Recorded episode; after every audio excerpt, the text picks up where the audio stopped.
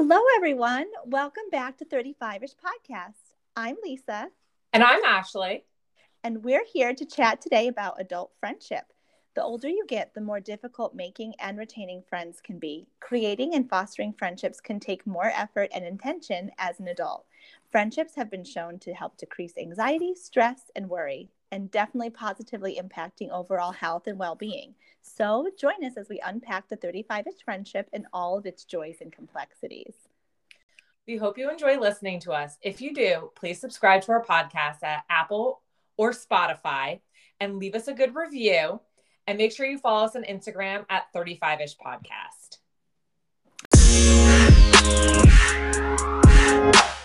So, Ash, I was reading The Joy Luck Club. It's a book by Amy Tan. Have you ever read it before?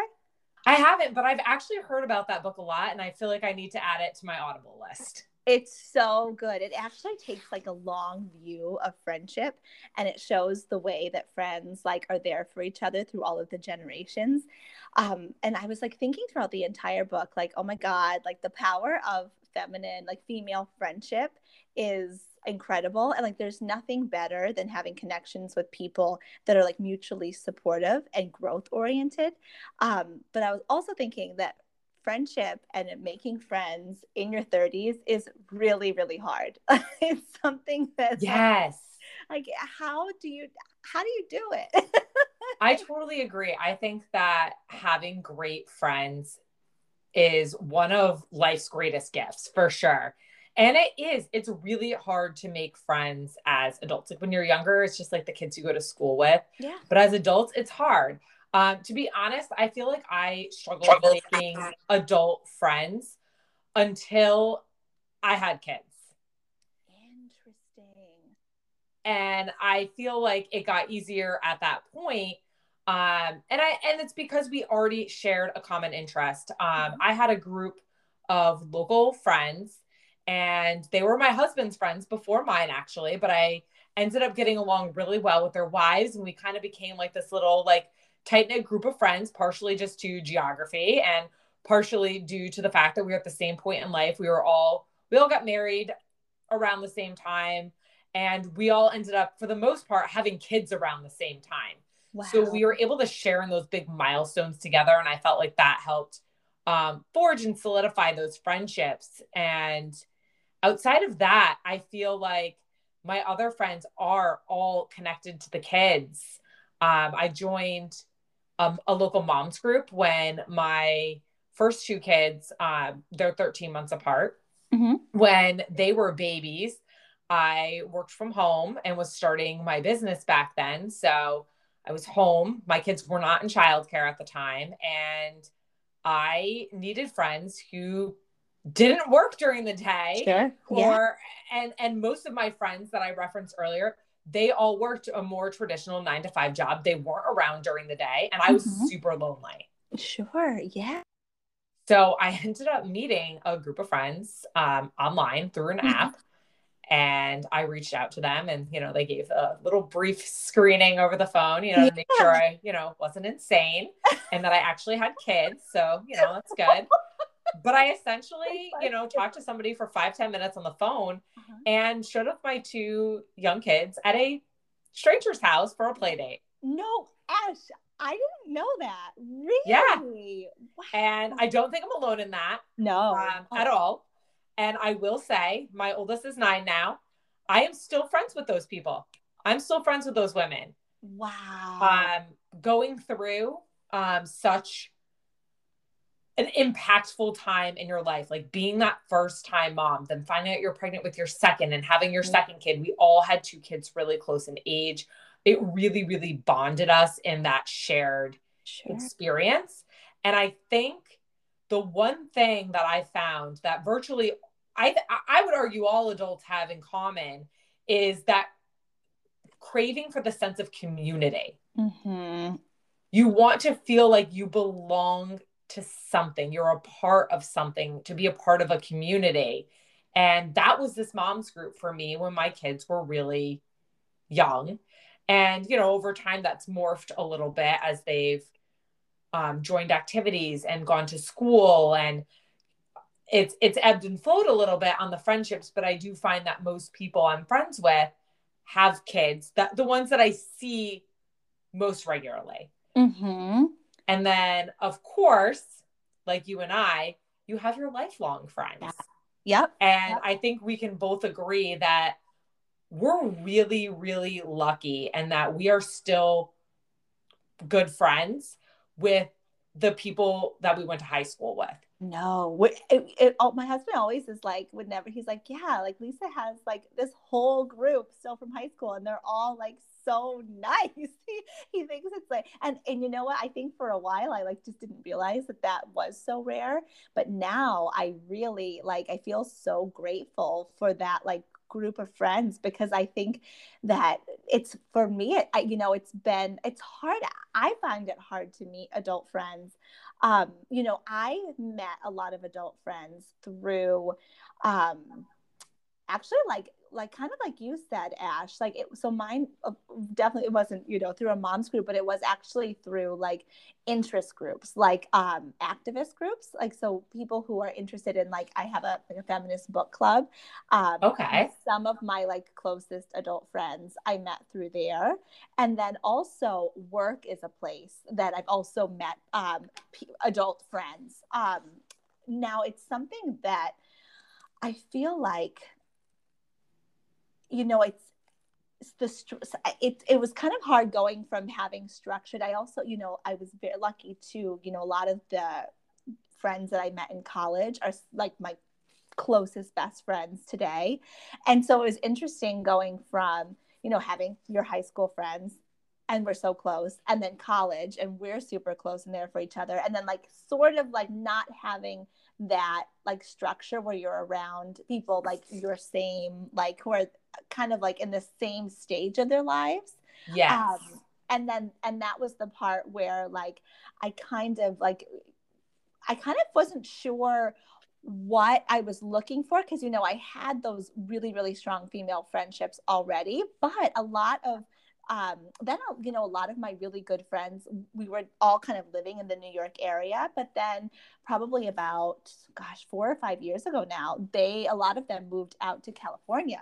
And that was really, really hard because geographically we weren't close. And yes. So it really did like a lot of, I would go down to the city to see them all the time. Like, and so that was sort of like built into my social life. So when they sort of moved across the country, that was when I found myself in a place where I was like, oh my goodness. Like now it's time to like, I was feeling lonely also. And I was like really kind of at a loss. Like, what do I do? Now, do you feel like with, high school friends and college friends, I feel like there's always that sense of comfort when you're around them because they know your history. Mm-hmm. Whereas new friends, you have to fill in on all the parts of your life that made you the adult that you are. Whereas those people that you grew up with and went to high school at that pivotal time, they know you, they already know your story. Yes. And I think that sort of like romantic relationships can actually go both ways, and that you can grow together in those experiences and as you ebb and flow in life, and that it's of value that you share that history. Or if you're trying to break away from maybe your past because you are a new person and maybe those friends don't accept the new you, or maybe you go down a more negative path and they don't accept that new you, sure. But it can go either way. So I feel like we're really lucky that all of us have grown together. Absolutely. I think that is such a great point, because also when you're trying to figure out who you are as an adult in your 20s and your 30s and your 40s, you are going to change, and you might, the things that possibly could have bonded you when you were, if there's maybe not like a commitment to loving each other and like loving who the person is, like it could turn into a situation where you're right, where you just sort of get to a point where like, oh my gosh, I'm a new person. And do we still connect the way that we used to? And then with making new friends, like you were saying, like we both went through points where we felt lonely and craving mm-hmm. sort of that sense of community. Interesting that we actually both found it through online platforms that brought about real life friendships. And I think that that's really cool that as an adult, we can have so many different types of friends. Like we've already referenced that we each have high school friends, mm-hmm. college friends. And now the friends that you're meeting as an adult, they only knew you as an adult. So I think that that's, you know, they're only knowing that part of you. And like you said, you've met some friends through work, some friends through like an activist group. And, you know, you have different types. Now, do you find you have a different type of friendship with each of those respective groups? Or do they all kind of jive together? How does that work for you? Are they separate? How do you manage that? That is such a good question. And they are actually all separate. I wouldn't say that I have like, so I have like my high school group of friends, my college groups of friends, but all of my like post-adult friends that I've made are sort of like either singular or like one or two. So not like a big collective group. But that's really interesting that you asked that, because I think that something that I have found hard is like, everyone that I meet, I find like, I really do genuinely like everyone, like, and I find them intrinsically like valuable. And like, so I feel like there's something I can learn from everyone, but it becomes difficult because, you know, just because someone is a good person doesn't mean they're going to be a good friend to or for you. So that's very valid, actually. That's a very, very good point. And I sometimes have I think that what is actually a mature way to think about friendship as an adult is realizing that not every single good person has to be a close friend. Like it doesn't like you that they you have your close friends that you have like you're both really passionate about or a hobby, or you have someone who you know what you get through your work together and like. Yeah. And for them, like your day would be a little less pleasant and you like, maybe you share a bond, like, especially at my old job, we shared a bond over like mutually hating the place. Yes. And I saw a quote somewhere one time and it said that you have friends for a reason, a season, or a lifetime. Mm-hmm. And I think that there's so much in that that's so very true. Sometimes you do just have a friend for a reason and a season and you can value them, but maybe you grow apart, that phase in your life is done and they move on. And then you have these lifelong friends, the ones that you share the bond with. I'm very much like you. When I meet people, I love good conversation. I love getting to know people. Yep. I don't love surface conversation. I love deeper conversation and connections mm-hmm. with people. Mm-hmm. So I find that I am friendly with a lot of people. Yes, yes. And I have different types of friendships with people. Much like you were describing, I have groups of friends that I consider, you know, my tried and true, my closest friends, like my inner circle kind of yep. groups. Right or and right. Then I have other friends that were friends because our kids are the same age and involved in a lot of activity. So by proxy, we see each other all the time. We've formed a camaraderie. I have friends like you. I also am a part of a book club and I am friends with those women because we connect on our shared enjoyment of books and a little bit wine, but, but that, and I think that that is okay. I think that you can be friendly with everyone. Mm-hmm. And I think that you can have many groups of friends. Yeah. And based on the qualities, I think, of those friends is where maybe they fall into different categories. Yes. I think like the qualities you look for in adult friendships is different than other ones. Like, what would you say are some qualities you're looking for in friendship in your 30s? That's such a good question. So I would say some of the qualities that I'm looking for in like, if to just like laugh. Yes, I agree. And I mean, obviously we've been good friends for a long time. Yeah, so yeah. That said, I think that we share agreement and a lot of qualities in what we're looking for, because so much of what you're saying, I like wanted to scream, be like, yes, yes.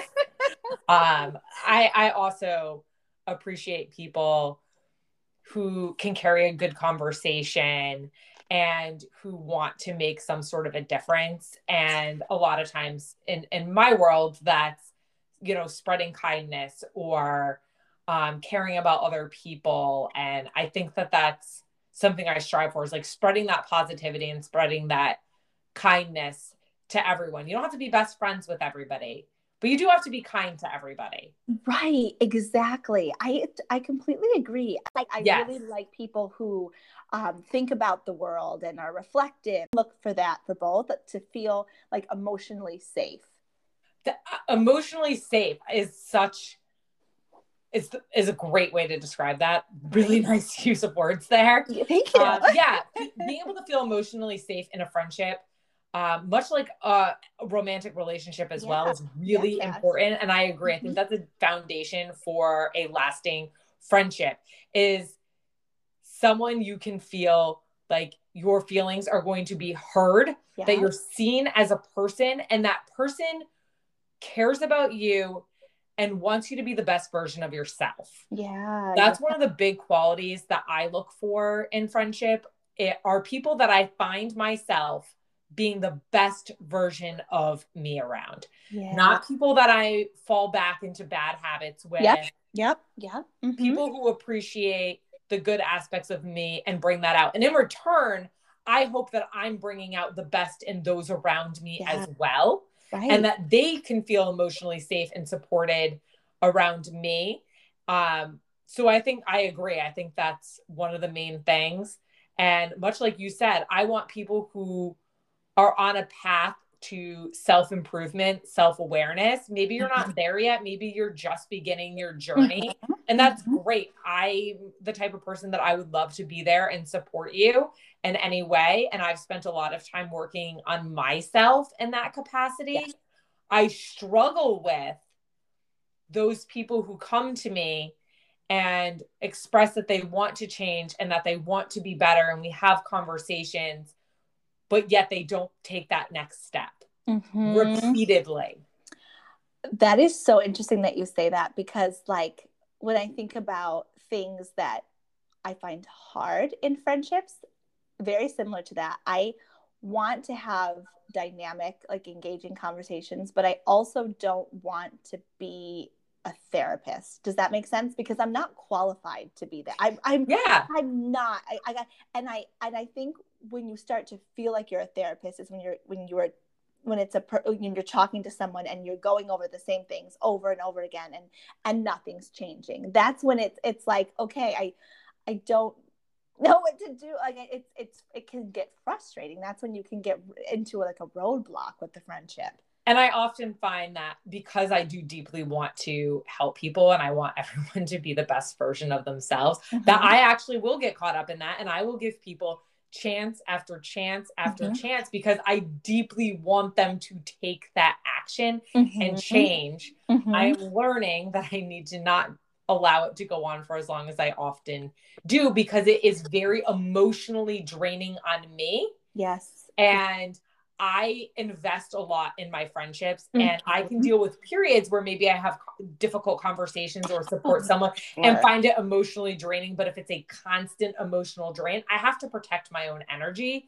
And I'm learning how to find that balance in being a good friend, being supportive, helping people, but not allowing it to steal my energy constantly. Absolutely. You know, have you ever heard that term, energy vampire? No, but I love that. That's yes. And I want to make sure, like, I think, like what we're both touching on is, you know, your people that you love, like it doesn't feel like an energy is being sucked out of you, because it's mutual. Like someone like you'll it's a give and take. So like you don't feel like it's exhausting you, because they've been there for you. You're there for them. It's like a constant support system. But when you feel that like energy vampire, it's when you feel like you are just being sucked from the, like it's not a give and take. And I think you hit the nail on the head there and came full circle to what I was saying. You're absolutely right. That was the missing piece in what I was expressing, is I don't mind doing that because it's often reciprocated, because I'm going to go through a hard time and I'm going to need your support, and I want you to be there. And maybe I'm a temporary energy suck for you, but because it's mutual, you feel supported and you feel loved. But when it's one-sided, you're right. That is where the trouble can often arise. You want to feel equal. You don't have to feel equal at every point in a friendship. It balances, and someone's going to need more at one point than another, but it balances over the spectrum of time, but it doesn't need to be even every moment. Right. That's so well said. Exactly. And you know what? It's kind of like in a romantic relationship, like friendships have chemistry too. And it's like, it's not even a situation where you're keeping track, because when it's healthy and it's equal in the sense of support, like it just flows. It's just natural, you know? So you do, you really can tell a difference when it's in when it's really not weighted the same, when you're giving too much. Your body tells you, you know, like your mind and your body are connected. So when there's someone is taking and taking and taking, you feel that exhaustion, because that is your like mind and body working together to be like, whoa, there's a lot going out right now. Exactly. And I do think you touched on another, you know, important quality in friendship. We talked about, you know, some of the more deep and serious ones, but one of the other important ones you said is silliness. And I love being able to just like let loose, be silly, be like my real authentic self, which is silly and sometimes sarcastic and, you know, out there, and sometimes a little too much for people, but like, you know, I love those people that I can just kind of like let loose and be silly with. And you and I have shared many of those moments, you know, over the years. When Lisa and I were younger, we would literally sit on the phone for hours and just laugh at one another. Hours. Remember we had like our own like language. We did. And we would just talk on the phone for hours about anything and everything and just laugh hysterically to the point where like my abs were sore afterwards and like my throat was dry. And I feel like we still... everything we've even done thus far for the podcast, like we laugh about it and we're silly and we have fun with it. Oh, and that's like so true. Such an important component to friendship. Oh, it's true. Because laughter is really an intimacy too. When you're both sharing like a humor, it's really like it connects you in another way. It does. Think about inside jokes. Yes. I feel like that's one of the things that happens in friendship is you end up with these inside jokes, and that's, you know, builds that common bond and sort of that sense of community when you're all in on like the jokes together. Absolutely. You know, that's so true. Like that sense of community. And you had touched on something, Ash, before that I thought was really, really cool when you said, like, when you look for people who are also like looking to make some change and whatever that is. But what I think is really cool about you and what you're in, like, you're really into your community and like involved in groups like we've talked about in some of the past episodes. And I think that sense of community is really something that the world doesn't quite pinpoint, but what is missing, like that is what I think a lot of people, like when we hear a lot about like depression and anxiety, I think it's because of that, like not being connected to a community, whether it be a friendship group or the exact community that you're working for with or that you live in.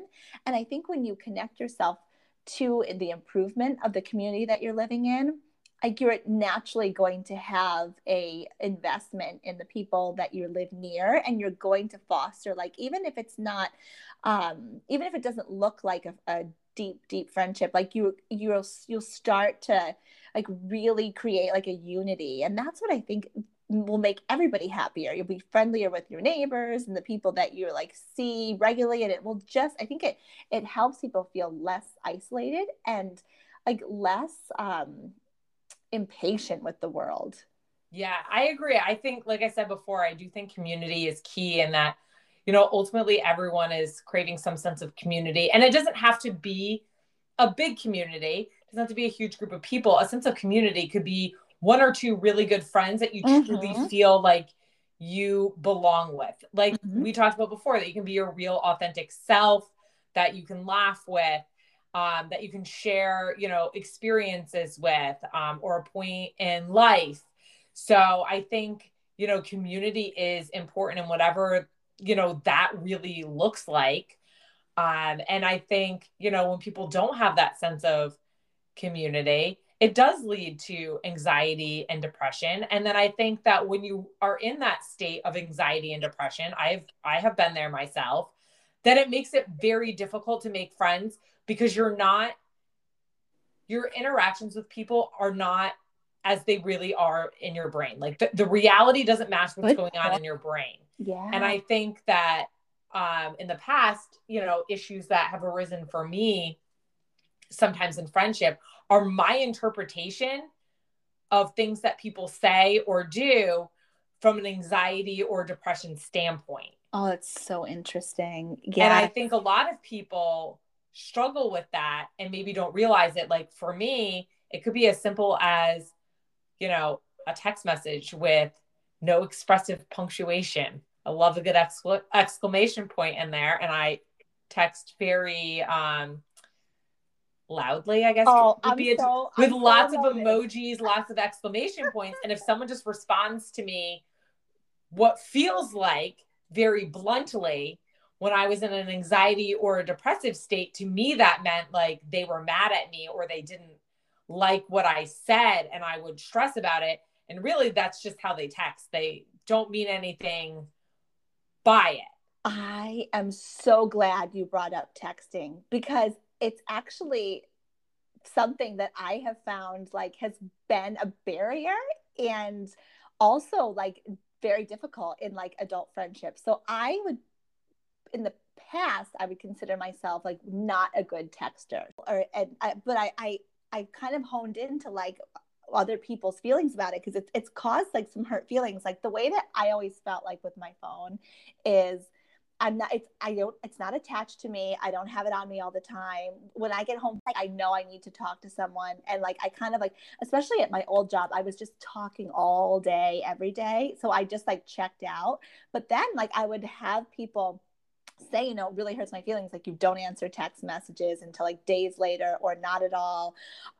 You know, I'm like texting you something. I'm like, you only text back a little bit. And like, and my thought was like, it actually wasn't an issue with you and I, but it was with like other people that I met like later on and in my adulthood. And I actually would get mad, and I would feel like, why are you asking? Like I felt like it was like, once I'm home, like if I'm not, like, especially with work friends in particular, like I felt like once I'm home, like that's a different space. Like I felt like it was asking a lot to expect me after work to then talk to you at night. Like I just, and I would get frustrated, and they would get frustrated, and we really weren't able to find like a happy medium.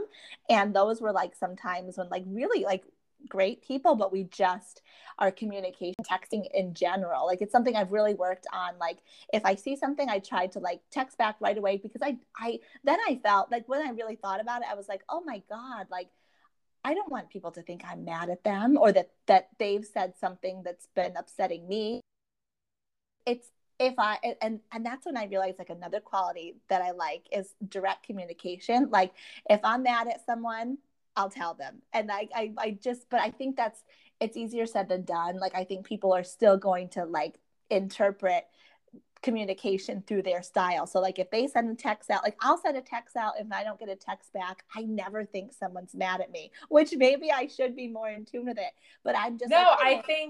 I think what you shared is really interesting, 'cause I actually operate pretty much the exact opposite way of that. But I thought there was two things that were really interesting in what you said. Uh-huh. Hearing you actually explain that makes very rational sense to me, and why you would need that barrier after you're drained after talking to all those people at work. I can see why you need that, you know, mental shutdown of communication to recharge. But to those people who have not been in that position before or don't understand that that's why, I can see where there would become the disconnect. Mm-hmm. The other thing I found interesting is the work friend. Mm-hmm. I can very much understand why work friends in particular, you're like, we're not at work anymore. I think that's a very different boundary versus a standard friend. So say I was the one texting you, for example, after work, and I just didn't know that that's how you operated. You know, maybe I would, that's not my communication style. So maybe that would be frustrating to me. Mm-hmm. But I think a work friend creates a different thing where maybe you feel as though they're broaching a boundary. Like, I'm at home. This is my space. That's home. I don't want to talk about work. Mm-hmm. I don't want to think about work. Mm-hmm. Unfortunately, although I love you at work, you remind me of work, and particularly a job I despise. Yes. And I need to separate myself from that. Yes. Yes. Honestly, you just hit the nail on the head. That's exactly what it was. And you know what? Thinking back, and these are things that I've learned about myself. I in the past, I had felt like I fell into sort of like a people pleaser mode. And if I had just felt safe enough to have said to these people, you know, I really like you and I do consider you a friend, but I don't want to talk out of work often because I need to go home. I want to see my husband. I want to read. I just want to, I think it's that I don't care, but I felt like we've been at work for so many hours, and that's the space for our time. Like, that's our time. And I think probably had I been, it might've been they might've been really receptive to that. But I think that's also like emotional safety.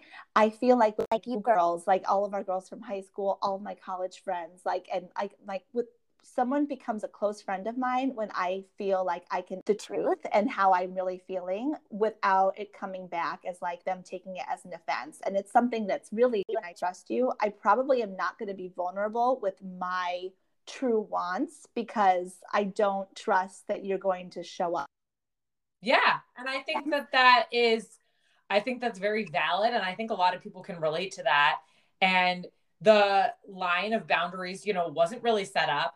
But in the same respect, again, maybe you love them as a work friend, but, you know, maybe the expectations didn't line up there. Like maybe like you were cool with it being a work friendship. Maybe they were seeking that friend outside of work. Maybe they didn't have anyone else. So they were seeking that friendship. So it sounds like the alignment just wasn't there. But in the same respect, you learned something and you took away something from yourself. Totally. And maybe it doesn't matter so much for those work friends because they weren't meant to be your close friends. But now you can take what you've learned about yourself and really apply that to those that you care about seeking a closer relationship with. So I think that, you know, that existed and that experience happened to allow you to learn something about yourself. And I'm so grateful. You know, it's hard, you know, like when friendships, like if they don't end up, you know, evolving or you know, there's like some hurt feelings there. But it's true. I cannot say that there's been anyone who's been in my life that hasn't been enriching in some way, even if it isn't something that's a forever friend like you. Yeah. And I think, you know, texting in general can be misconstrued in many ways. Yeah. I actually think of texting in general. I'm a texter as a whole. I text a lot. It's probably my preferred method of communication. I am actually quite responsive. That said, my job ties me to my phone. Gotcha. Sure. So I am always, like you said, you're not attached to your phone. And in my brain, I'm like, I don't understand what that would be like. It's pretty much my other appendage. I choose that. I choose that. I can separate myself from it when needed or not look at it and put it face down, but I check it very regularly. Mm-hmm. And I don't mind. I'll shoot a quick text here or there. And if I have a lot of group texts that are often going, and you know what? Sometimes I can't respond and I don't respond. And everybody that's in, like, you know, you're just respectful. So I think texting can be phenomenal for friendships and a huge detriment to friendships in some ways. I think texting allows you to communicate with a lot of people that you wouldn't be able to make individual phone calls to on the daily. So I think it allows an enriching connection with maybe those you can't see every day. And oftentimes the group texts I have going are with people that I don't have the ability to see every day, mainly due to geography. Sure. But we can stay in the loop and kind of keep rolling with what's going on in our lives where maybe we wouldn't otherwise. And then I have other texts where it's just a camaraderie of the day. Like, this happened, my kid got sent home from school, or, whatever it is. Uh-huh. But I think that it creates a different element to friendship and allows you to honestly maintain more friendships than you would be able to otherwise. On the flip side, I think it's really easy to misconstrue what's in a text message. Much of what I referenced earlier was actually more so due to my own mental health at the time, mm-hmm. Mm-hmm. which I have addressed and have an understanding, much like you went through. And I realized, okay, everyone doesn't text like me. It doesn't mean that they don't like me. Right. Right. Or what have you. Exactly. I've addressed mental health in many other ways over the years, but I think that everybody's had that moment in some way, shape, or form where text messaging made you feel bad. It's so true. You felt personally victimized by a text message. An innocent text message at that. It's so true. Cause you know what I always found wild. I would have somebody who we we're great. And then maybe I wouldn't answer a text message and or a phone. I'm like, oh, I've just been busy. But then they'll be like, oh my God, I was so worried I offended you. Are you mad at me? And in my head, I'm like, you would know if you offended me. Have you been trying to? I would get mad. I'd be like, are you out there talking shit? Right. Yeah. No, I'm thinking, no, of course I'm not mad at you. You would know. I would either tell you or we would have gotten into an argument. I'm not just going to get mad out of no reason. But then I really was like, well, maybe they're just text me back. Yeah. And I think that can be interpreted in many ways. Like I said, I think that I shared some ways in which I was taking a text far too personally. Mm-hmm. But I also think that in the same respect, if you are good friends with someone and they don't text you back or answer your calls or communicate with you in some way, shape, or form, at some point, I think you question, well, what is my friendship worth to them? Gotcha. I think that's the flip side of it. And do I think that you need to respond to every text message in a timely manner? Absolutely not. Mm-hmm. Especially during work hours. People right. have lives. I think it's when it's habitual that it feels very one-sided, that I think that's where the alignment, because I, like I said, I text a lot, but there's text messages I miss or I don't respond to for hours or until the following day. And it's simply because I'm just busy. And I had to triage the amount of communication coming in. And unfortunately it just fell by the wayside. That is so interesting. Yes. And that's probably a really good conversation very early on, talking about your communication, mainly your texting styles. Cause for me, I would rather have quick, we'll figure out plans, and I'd rather go out to get coffee, drinks. I'd rather talk face to face or on the phone. I'd rather not do the texting, but a lot of people really would rather and some people expect to keep up with the dailies, and not me. I'd rather I don't really especially with my job where I can't really be on the phone. I'd rather hey, yep, let's talk later. And but other people I think really do feel connected. How's your day going? Just quick check-ins. And that's a really, I built the deal so that the expectations, we were talking about before, so that no one feels their expectations are habitually not being met. Yeah. And don't get me wrong. I love in-person conversation. I mm-hmm. crave it. I love to meet for coffee and drinks, mm-hmm. but right now at the stage of life that I'm in, it's not feasible for Good me point. I would have no time. I would be out every single night. I would have no time to do anything else to be able to maintain the friendships that I have by solely relying on meeting in person or talking on the phone. Mm-hmm. Oh yeah. And that is such a good point. Against the text message. I need to draw it back because you're right. Especially with the people who don't live close to you. And also that is another place where social media has even become, it's a nice avenue where you might not be able to even have a texting conversation, but it's so fun to go into Instagram and have a meme shared to me from one of my friends, that's an inside joke or that we both connect with. Yes. And that's another way to keep let someone know that you are thinking of them, even if you can't. I think that's the main thing. As long as someone knows that you are still thinking of them and you feel connected, even if you're not able to see or talk a lot during busy weeks. And I think one of the other important things to like keep in mind that we can all do for one another is simply to give everyone grace and know that we are all, every single person out there is busy. Every single person has a lot going on in their life. And you know what? If they don't respond to your text message, they don't respond to your phone call, they can't meet up for that.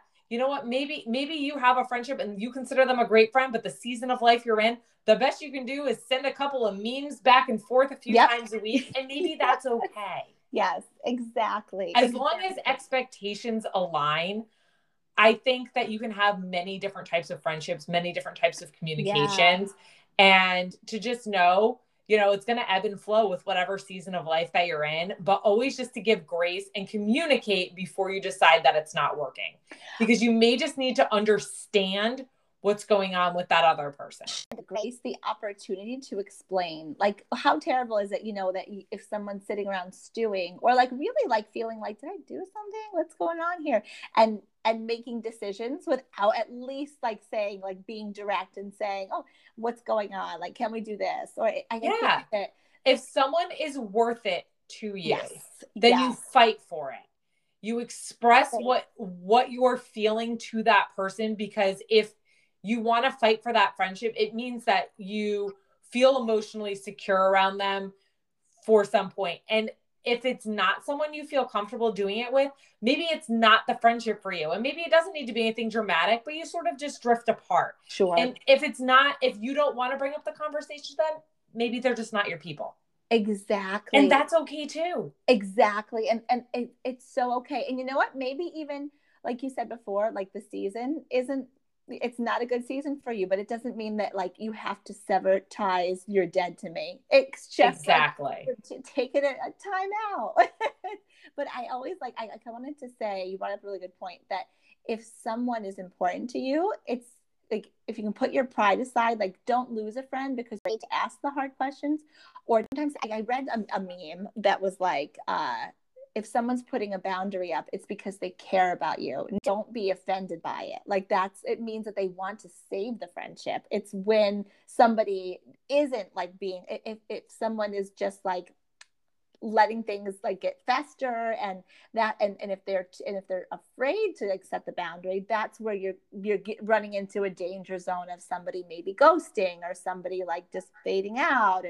And so like, I think that self-reflective, like, okay, someone's telling me like, oh, I don't love this or this, instead of immediately getting defensive, like realize, no, this is someone like fighting for this friendship and like wanting to figure out a way to like keep it healthy for both of you. And it's a great, like we each shared, you know, experiences where maybe we needed to work on some aspect of us being a good friend. And, you know, it's an evolution in time, but if you're willing to listen to the people around you and what they're saying. And like you said, not be defensive, but being open to hearing it, you can really build some meaningful friendships. And like we talked about at the beginning, you know, everybody wants friends. Everybody wants need that sense of belonging and that community around them. And, you know, whatever form that takes. And you and I have discussed, like, we hope that this podcast helps create a community for women that maybe you were like us at one point in time, and maybe you're lonely, or maybe you're craving connections with some friends because you're in a busy season of life and don't have a lot of time, but maybe you listen to us and you feel like we're friends and we're sitting around, and we hope that is the feeling. And we want this to be a community where you can feel, you know, a sense of community and hopefully, you know, some level of emotional security. And reach out to us anytime and just share, you know, anything about you, anything you want us to talk about, anything going on with you, whatever it is. Like, we want to hear from you. We want this to be a community and not just about the two of us. Absolutely. Please, we would love to hear, you know, reflections on adult friendship that you've had, things that you've gone through. If you want to ask us advice, Yeah, have at it. We could do a whole episode where we answer your questions on friendship. Yeah, absolutely. And would love to hear your advice. That would be great too. Oh, well, thank you so much to all of our listeners. We wouldn't be able to be here without you. And we've been really enjoying these past few weeks. So thank you so much for spending time with us. We hope you enjoy it and we'll listen again. And if you are enjoying listening to us, make sure that you subscribe to us on Apple Podcasts or Spotify. Leave us a review while you're there. And please follow us on 35ish Podcast on Instagram. Bye. Have a great week. We'll talk to you next week.